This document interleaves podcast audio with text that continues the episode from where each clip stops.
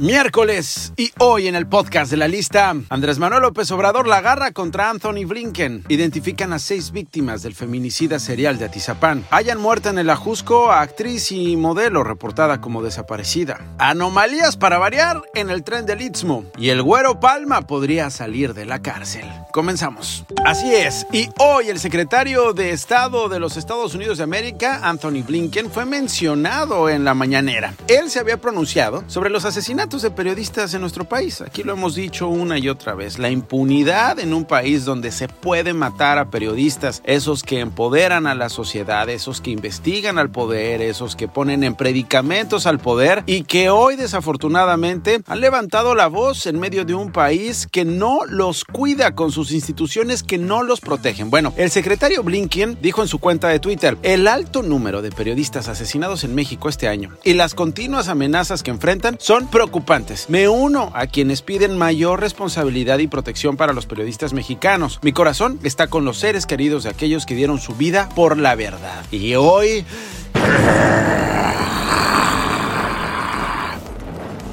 El presidente Andrés Manuel López Obrador le respondió. Pues yo creo que está mal informado, porque de lo contrario estaría actuando de mala fe. Lo que él está sosteniendo no es cierto. Desde luego es muy lamentable que haya asesinatos de periodistas, ya lo sabemos. Nada más que en todos los casos se está actuando, no hay impunidad, no son crímenes de Estado bueno, el narcotraficante Héctor El Güero Palma, ¿se acuerda? Podría obtener su libertad, ¿eh? Después de 26 años de prisión debido a que un tribunal ordenara que se reponga el juicio por delincuencia organizada que se realizó en su contra. Y es que dos testigos protegidos que declararon en este proceso que cree no han sido localizados y sin los testimonios que lo incriminen, es probable que no se logre una condena en su contra. ¿Qué tal? La suerte, ¿verdad? En otras cosas, la Fiscalía de Justicia del Estado de México informó que, ¿qué cree? Ya fueron identificadas seis víctimas del feminicida de Atizapán. Este monstruo que se llama Andrés N. En su domicilio se han recolectado identificaciones, libretas con nombres de personas, fotografías, bisutería, bolsos, calzado y más de 4.300 restos óseos.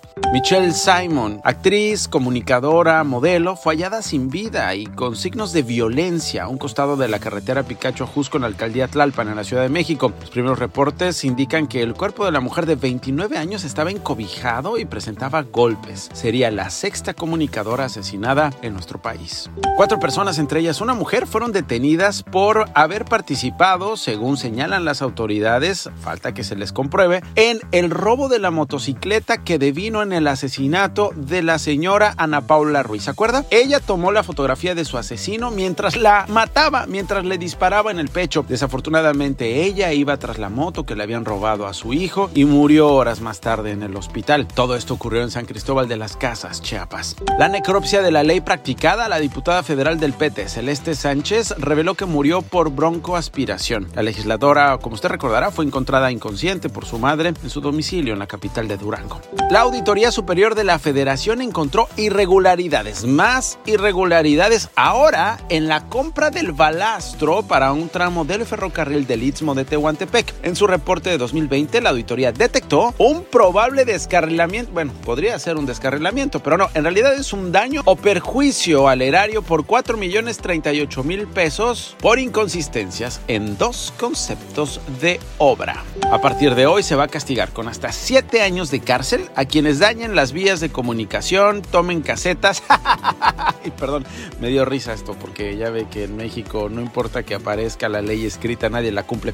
Y que además cobren dinero a los automovilistas. Este martes se publicó en el Diario Oficial de la Federación la reforma a la Ley de Vías Generales de Comunicación que establece sanciones desde tres meses a siete años de prisión a quienes realicen estas acciones y multas perdón, me ganó la risa, desde 9 mil a 48 mil pesos. El presidente López Obrador ofreció una comida en honor a Carlos Salazar Lomelín para reconocer su labor como presidente del Consejo Coordinador Empresarial. Entre ambos hubo unas fricciones que ni en el show de Laura en América se veían, ¿eh? Luego de tres horas de reunión en la que se ofrecieron antojitos tabasqueños, el mandatario escribió en sus redes sociales. No todo fue miel sobre hojuelas, pero fueron más las coincidencias y el respeto por el bien del país. A unos días de dejar, por cierto, el Consejo Coordinador Empresarial, Salazar Lomelín, dijo que quedarán muchos pendientes. Uno de ellos, el crecimiento económico, el cual espera se dé en los próximos tres años de la actual administración.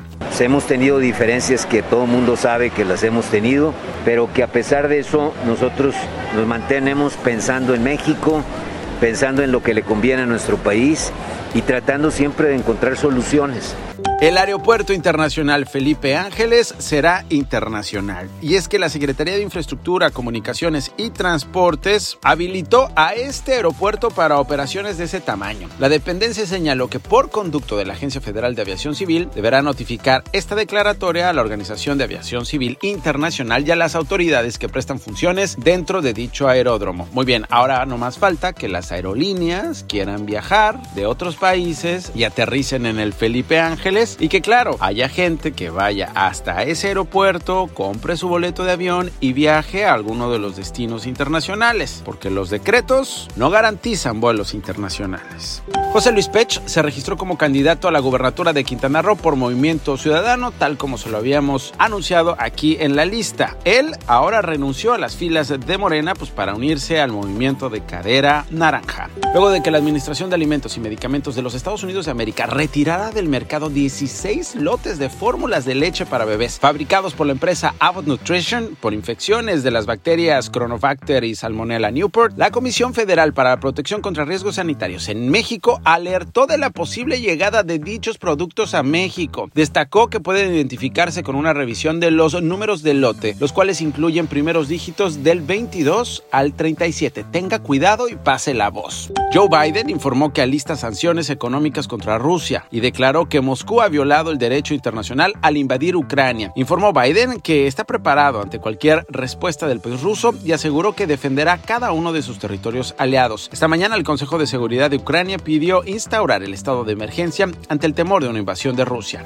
¿Cómo nos afecta la crisis entre Rusia y Ucrania? ¿Cómo afecta esto en el día a día mexicano? Bueno, se podrían incrementar los precios del gas natural, pero también los productos de manufactura de acero, los fertilizantes e incluso insumos agropecuarios y de petróleo, así que esté muy atento. Por ejemplo, en lo que va del año, el precio del crudo West Texas ha subido 23%, mientras que el maíz acumula una alza de 13% y 10% en el trigo. Otras alzas notables que seguramente usted está notando en el supermercado, seguramente usted está viendo en el tianguis, tienen que ver con el alza a la gasolina y eso obviamente impacta los precios de los productos que son transportados en los camiones y en las camionetas que le surten a su colonia. También se aumentos en el aluminio, 17%, y en el níquel, 18%. Regresando al asunto de la gasolina, la regular se vende en 24.99 pesos, 4 pesos arriba del promedio nacional. Antes de irnos, el pilón el día de hoy.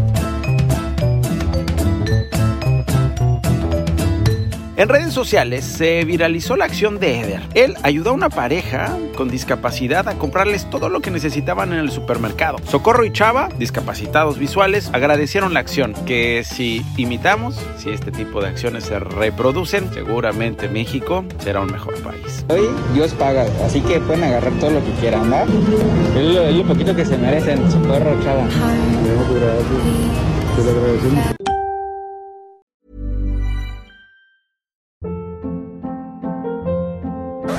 Hold up. What was that? Boring. No flavor. That was as bad as those leftovers you ate all week. Kiki Palmer here, and it's time to say hello to something fresh and guilt-free. Hello Fresh. Jazz up dinner with pecan-crusted chicken or garlic butter shrimp scampi. Now that's music to my mouth. Hello Fresh. Let's get this dinner party started. Discover all the delicious possibilities at hellofresh.com.